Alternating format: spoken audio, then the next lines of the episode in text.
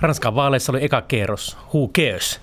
Tätä kysytään nyt Nordea Marketsin podcastissa, jossa asiantuntijoina ovat Tuuli Koivu. Moi. Moi. Ja Jan von Geeri. Moikka. Ja minä olen pääekonomisti Aki Kangasharju. Ää, tota, niin, who cares? No kyllä me kaikki välitetään tästä asiasta aika paljon. Mua ainakin jännitti eilen henkilökohtaisesti ihan hirveästi iltapäivä. Voi voi, miten ne ranskalaiset valitsee. Ja sitten kun tulokset tuli, että Macron selvä johto, Le Pen ei mitään yllättävää, niin olinhan mä tosi helpottunut ja pyyhin niin kuin hien otsalta. Kyllä tämä oli iso asia. Niin oli, tällä kertaa pollit oli aika oikeassa. Oliko se susta yllättävää, että pollit oli näin oikeassa?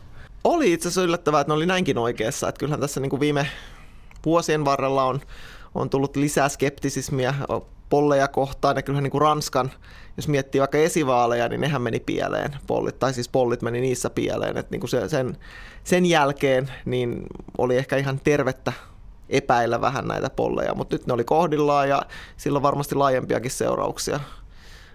Ranskan ulkopuolellakin, koska niin kun nyt on pelätty sitä, että vaaliiltana epävarmuus on entistä suurempi sen takia, että jos ei mielipidetiedusteluihin voida luottaa, niin nyt ehkä niihin luotetaan taas hitusen enemmän.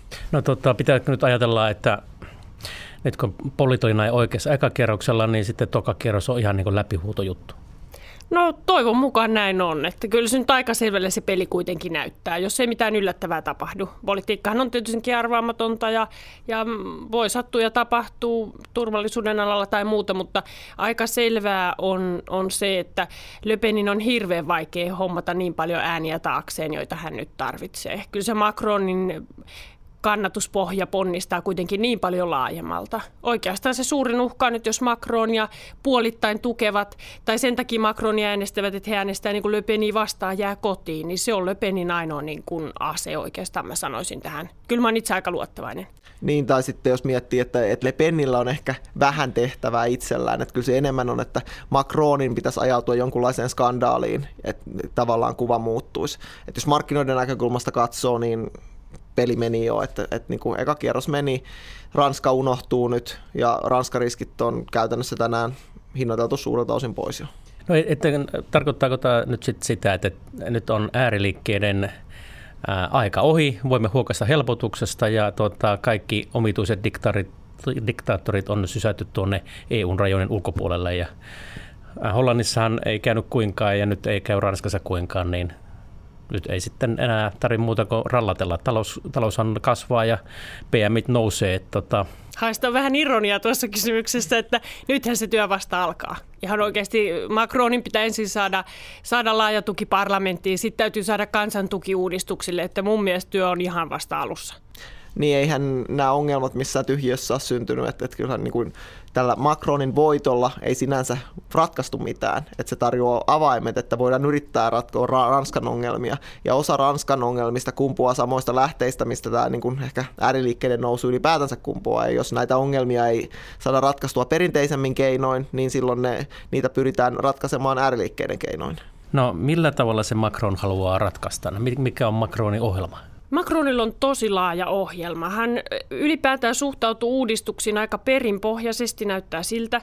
Hän haluaa tehdä hitaasti uudistuksia, kompensoida negatiivisia vaikutuksia, joita näistä uudistuksista syntyy, niin aika, aika reippaastikin alkuun. Ja se on oikeasti ihan sellainen tyyli, johon kansainväliset instituutiotkin nyt nojaa.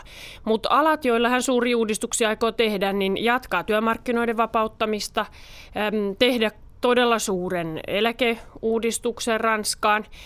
Sitten hän aikoo muuttaa verotusta aika paljon, pienentää, vuosien saatossa tosi paljon pienentää Ranskan julkisen sektorin menoja ja sitä kautta vajeita ja, ja pikkuhiljaa se puree sitten sinne velkaasteeseenkin.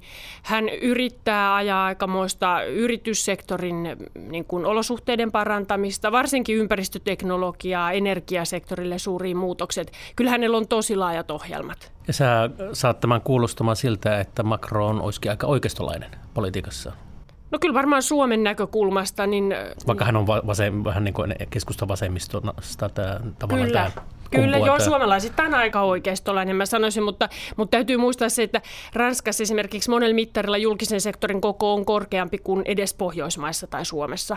Eli siellä kun lähdetään sitten vähän leikkaamaan julkisen sektorin roolia, niin ei puhuta varsinaisesti niin kuin oikeistolaisesta politiikasta, vaan, vaan vähän niin kuin modernisoimisesta, teho, tehokkuuden parantamisesta ja niin edelleen.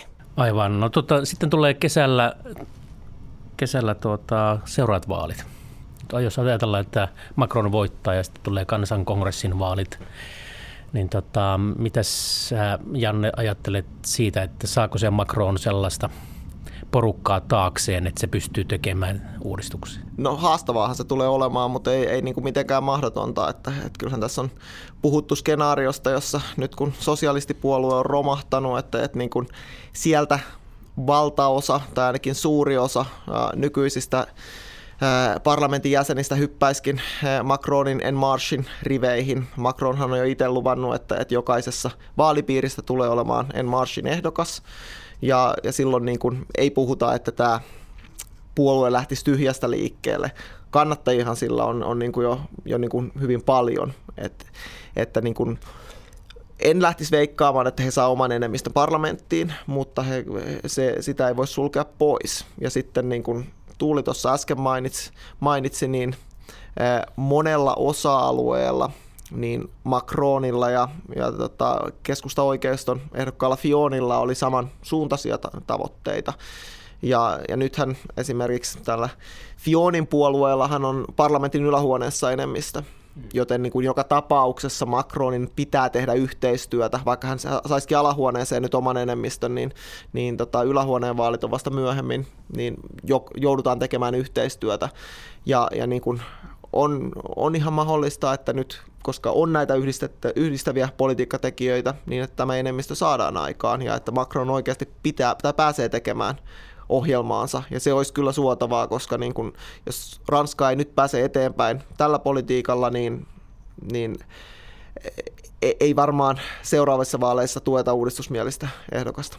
Ja on muistettava se, kun Ranskasta on kyse, että siellä lakkoillaan aika ahkerasti ja erityisesti pitää saada kadunmiesten tuki, kaikkien kansalaisten tuki näille uudistuksille, jotta ei valuta siihen lakkokierteeseen niin kuin joskus aikaisemmin ja joudutaan perumaan näitä uudistuksia. Että poliitikot on yksi osa-alue, mutta, mutta koko porukka, koko kansa täytyy saada niiden taakse. Eli nyt, nyt jos tämä Jannen skenaario toteutuu ja Macron saa aika paljon oma porukkaa parlamenttiin, niin sitten se tekee sitä politiikkaa, josta se saa tämän, tämän tota, oikeistopuolueen, ää, tasavaltapuolue, kun sen nimi on, niin sen porukkaa taakseen, niin miten totta näin helkkari optimistisen? Missä se kaikki niin kuin se EU, EUn tuhon ää, ennustaminen nyt yhtäkkiä on? Te sanotaan, että nyt Ranska tekee, Ranskassa tulee käy hyvin molemmissa vaaleissa ja tulee hyvä parlamentti ja saadaan hyviä uudistuksia aikaisemmin no vaikeatahan se tulee olemaan, että, että niin kuin se, että, että niin kuin ranskalaisten kriisitietous on ehkä vähän herännyt ja on löytynyt tukea uudistusmieliselle kandidaatille, niin eihän se tarkoita, että kun työmarkkinoiden, työmarkkinoita lähdetään uudistamaan, niin, ää, niin se on hyvin vaikeaa. Kyllä se on näkynyt Macronin ohjelmassakin jo, että hänellä oli ehkä ennen tätä virallista ohjelmaa vähän vielä rohkeampia ajatuksia. Hän on lieventänyt niitä kantoja, vähän vesittänyt niitä omia uudistuksiaan. Sanotaan, että hänellä tosiaan monet uudistukset menee pitkälle, pidemmällä aikavälillä, mutta hän lähtee varovaisesti liikkeelle. Ja kyllähän tästä Ranskan niin kuin, työmarkkinoiden uudistamisesta hyvänä esimerkkinä on se, että, että Macronhan oli itse talousministerinä tekemässä muutamia näitä, näitä tota, uudistuksia ja silloin jouduttiin turvautumaan tämmöiseen Ranskan perustuslain takaamaan kikkaan, artiklaan 49.3 niin sanotusti, joka takaa käytännössä sen, että parlamentin ei tarvitsekaan hyväksyä sitä lakipakettia, vaan parlamentti ainoastaan tämän lain hyväksymisen jälkeen äänestää parlamentin luottamuksesta. Ja tällä keinoilla Macron auttoi presidentti Hollannin hallitusta viemään viemään näitä työmarkkinauudistuksia läpi, että silloinkaan vaikka presidentillä oli enemmistö parlamentissa, niin hän ei luottanut siihen, että hän sai parlamentissa enemmistön omien työmarkkinauudistuksensa taakse, jotka ei mennyt vielä kovin pitkälle. Että, että niin kuin, ei pidä olla ylioptimistinen, kyllä se vaikeaa tulee olemaan. Just näin, ja, ja sitten talouskehityshän on tuottavuuden kasvuun nykymaailmassa. Väestön kasvu näyttelee pientä osaa, ja totta kai Ranskassa on iso joukko työttömiä ihmisiä, jotka voidaan työllistää ja sitä kautta nostaa sitä kasvua, mutta, mutta avainasemassahan tässä on yritykset. Miten ranskalaiset yritykset saadaan parantamaan kilpailukykyä ja, ja niin kuin nousemaan, nostamaan omaa aika lailla murentunutta asemansa maailmanmarkkinoilla. Että poliitikot ja, ja lakimuutokset voi tehdä siihen osansa, mutta sitten meillä on iso musta aukko, johon poliitikot, eh, heillä ei ole siihen kerta kaikkiaan valtaa. Että kyllä me vielä traktoreita nähdään Pariisin kaduilla, eikö niin? No hyvin luultavaa se on, että ei tämä niin kuin helppo tie ole missään mielessä. Että Ranskassa se työttömyys on varmaan se isoin ongelma ja, ja tota, siihen voidaan osittain Saksan esimerkiksi vapauttamiskeinoilla niin, niin lisätä osa-aikaistyöttömyyttä ja näin poispäin, mutta että ei, ei tähän valitettavasti ole mitään helppoja kikkoja. Tuohon se Macron on aika ovella kaveri, että se oli tekemässä näitä uudistuksia Hollanden kanssa, mutta Hollanden suosio laski, mutta Macron pääsee pressaksi, niin tämä on aika nerokas tämä systeemi nerokas ja tai sitten voi niin kuin ajatella, että kyllähän hänellä oli myös onnea matkassa siinä mielessä, että, että niin kuin aina voi jossitella, mutta, mutta niin kuin sanotaanko, että jos hänen oikeistolainen kilpakumppaninsa ei olisi ryvettynyt erinäisissä skandaaleissa, niin tilanne olisi voinut olla hyvin niin kuin toisenlainen, että, että kyllä hänellä, hänellä siinä mielessä oli myös onnea matkassa, että ei tästä voi vielä sanoa, että ranskalaiset olisi nyt massoittain ää, asettuneet Macronin taakse, että päinvastoin historian valossahan hänen äänisaalis ensimmäisen kierroksen voittajana oli poikkeuksellisen pieni, että niin kuin enemmänkin tämä kuvastaa sitä, että, että niin kuin, äänet oli nyt jakautunut paljon laajemmalle kuin, kuin, niin kuin aikaisemmin ja tosiaan se, että, että niin kuin, sosialistipuolue oli, oli niin kuin ihan hajoamispisteessä presidentti Hollanden jälkeen ja ehdokas taas oli, oli niin kuin ryvettynyt skandaaleissa, että kyllä se avasi tietä Macronille.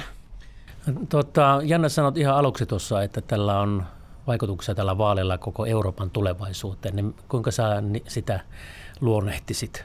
Mihin suuntaan Eurooppa menee nyt, kun Macron valitaan pressaksi? No Macron yrittää ainakin viedä Eurooppaa kohti eh, tiivistymistä. Toki, toki niin kuin eh, sitä ennen tulee Brexit tähän väliin, väliin joka vie niin kuin Eurooppaa eri suuntiin, mutta että sitä suuremmalla syyllä mä sanoisin, että EUlla on nyt tarve perustella olemassaolonsa, ra- rakentaa semmoinen tulevaisuus, johon niin kuin jäsenmaat ja kansa uskovat – että kyllä niin kuin tässä Brexitin jälkeen niin kuin tämä hajaantumisriski on kasvanut ja on niin kuin ihan selvää, mikä on niin kuin EU-tasollakin myönnetty, että, että niin kuin tämä nykytilanne ei ole pysyvä ratkaisu. Ja siihen, jos ajatellaan, että ketkä on ne kaksi seuraavaksi suurinta tai vahvinta jäsentä, varsinkin Britannian lähdön jälkeen, niin on Ranska ja Saksa. Ja, ja niin kuin nyt Ranska on saamassa johtajan, joka on, on ottanut selkeän linjan siitä, että, että niin kuin ongelmat ratkeaa tiiviimmällä yhteistyöllä. Nyt ei varmaan lähdetä rakentamaan mitään suuria muutoksia ennen Saksan vaaleja syksyllä, mutta, mutta Saksan vaalien jälkeen niin tämä työ varmasti alkaa todenteolla. Ja onhan tämä iso torjuntavoitto, jos ajatellaan, että jos Le Pen voittaa, niin suunta Euroopalle olisi hyvin hankala ja hajoamisen suuntaan. Et nyt ainakin on niin kuin jonkunnäköinen torjuntavoitto ehkä hmm. EUn ja euron suunnasta saatu. No, Suomi ei ole ollut kauhean innokas tästä tiivimmästä yhteistyöstä. Mm, Miten tämä nyt sitten Suomelle tällainen EU-näkymä. Mitä suomalaiset siitä sanoo? No kyllähän se haastava voi olla. Meidän linja on ollut tosiaan talousasioissa syventyvän integraation niin aika skeptinen. Ja jos saksalaiset vielä menee ja valitsee Schulzin kansleriksi, joka alkaa ajaa sitten yhteistä velkaa ja muuta, niin, niin kyllä se voi olla Suomelle aika tiukka mietinnän paikka. Sitten että... vielä kun Britannia lähtee pois eikä ole jarruttamassa tätä kehitystä, niin... Niinpä, painopiste siirtyy sinne Etelä-Euroopan suuntaan.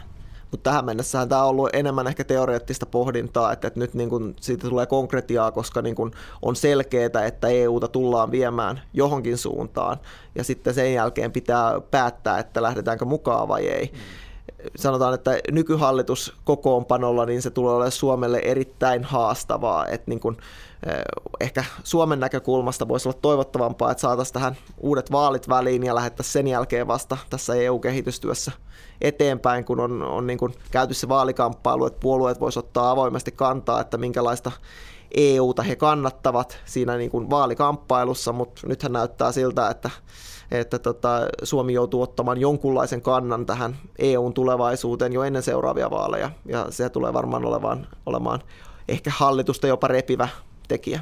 Mutta kyllä mä luulen tässäkin, että Macron ensin haluaa laittaa niitä kotiasioita kuntoon ja keskittyy nyt ensin Ranskaan, jotta hän tekee Ranskasta houkuttelevamman partnerin esimerkiksi Saksalle. Ei Saksa välttämättä, vaikka Schulz pääsisi siellä johtoasemaan, niin silti suhtaudu nyky-Ranskan kaikki ne niin haasteinen, joita Ranskan taloudella tällä hetkellä on niin kauhean mukavana yhteistyökumppanina. Että ideana on se, että Ranska laitetaan nyt ensin kuntoon ja sitten ollaan valmiita niin kuin syvempään integraatioon. Niin tässä on aikaa laittaa Ranska kuntoon pari vuotta ennen seuraavia EU-vaaleja. Sitten tulee Suomen, Suomenkin vaalit ja totta, tulee Suomenkin uusi hallitus, eli sitten voisi Suomikin tehdä erilaista EU-politiikkaa, kun on aika laittaa EU kuntoon uuden EU-vaalin jälkeen. Hyvin voi käydä näin. Voi olla, että EU toimii hitaasti niin kuin yleensä, mutta nyt, nyt jos miettii näitä Junckerin komission tavoitteita, niin kyllähän siellä agendalla on, että, että niin kuin hyvin nopeasti Saksan vaalien jälkeen ruvetaan tekemään päätöksiä, tai ainakin niin kuin linjaamaan, että mihin suuntaan ollaan menossa, että se voi tulla yllättävän nopeastikin vastaan. Joo. No niin, sitten vielä loppuun, tuota, mitä jos musta joutsen laskeutuukin tähän pöydälle ja tota, Lepen sittenkin voittaa. Mitä sitten tapahtuu? No sitten se on kyllä grande katastrofi, jos, jos hän tosiaan niin Mikä on tulee, eurotaalan kurssi sen nyt, jälkeen? Sanopas nyt Tuuli Koivu, mikä on eurotaalan kurssi, jos Lepen voittaa toisella kierroksella? Ai ai ai, no ykkönen. Mitäs Janne sanoo? No sinnehän se varmaan siihen suuntaan menee ainakin vahvasti, mutta että, että kyllähän niin kuin se ensishokki on valtava. Ja sitten sen jälkeen ruvetaan miettimään, että, että hänen voittopuhettaan, mitä hän linjaa siinä, että mit, mitkä on hänen prioriteettinsa, pitääkö hän kiinni siitä, että lähdetään muuttamaan perustuslakia, erotaan EU-sta, erotaan eurosta, eurosta ja, ja niin kuin siinä vaiheessa tulee kyllä markkinoilla varmasti rumaa jälkeä, mutta että tosiasiahan kuitenkin on se, että se ei olisi mikään varma peli, että hän saisi tahtonsa läpi, että hänen pitäisi saada kansa EU-myönteinen, tai ainakin enemmistö kansasta on edelleen EU-euromyönteistä, hänen pitäisi saada, saada tuki, että kansa tukee EU-sta lähtemistä, että et niin kuin todennäköisempi lopputulema silloinkin ehkä olisi, että, että tämän markkina alkushokin jälkeen, niin Ranska olisi toki kaauksessa, mutta että, että niin kuin, hän on myös sanonut, että jos hän ei saa tahtoa läpi, niin hän eroaisi sitten, että voi myös olla, että hänestä tulisi sitten aika lyhyt kestoinen presidentti mutta niin kuin varmasti epävarmuus nousisi ihan uusiin sfääreihin. Et jos nyt ajatellaan, että talousluottamus ei ole, ei ole kärsinyt vaaliepävarmuudesta, niin silloin todennäköisesti tilanne muuttuisi aika dramaattisesti. Kyllä. Voi vain miettiä, minkälaista se oli se neuvottelu esimerkiksi Putinin kanssa, kun siellä olisi tota Schulz ja Le Pen sitten Euroopan puolelta käymässä tota, kabinettineuvotteluita. Mutta näihin valoisin tunnelmiin päättyy tämä podcast. Tämä oli Nordea Marketsin podcast Ranskan vaaleista. Ensimmäinen kierros on käyty kohta tulee toinen. Ja tulee myös seuraava podcast-kohta.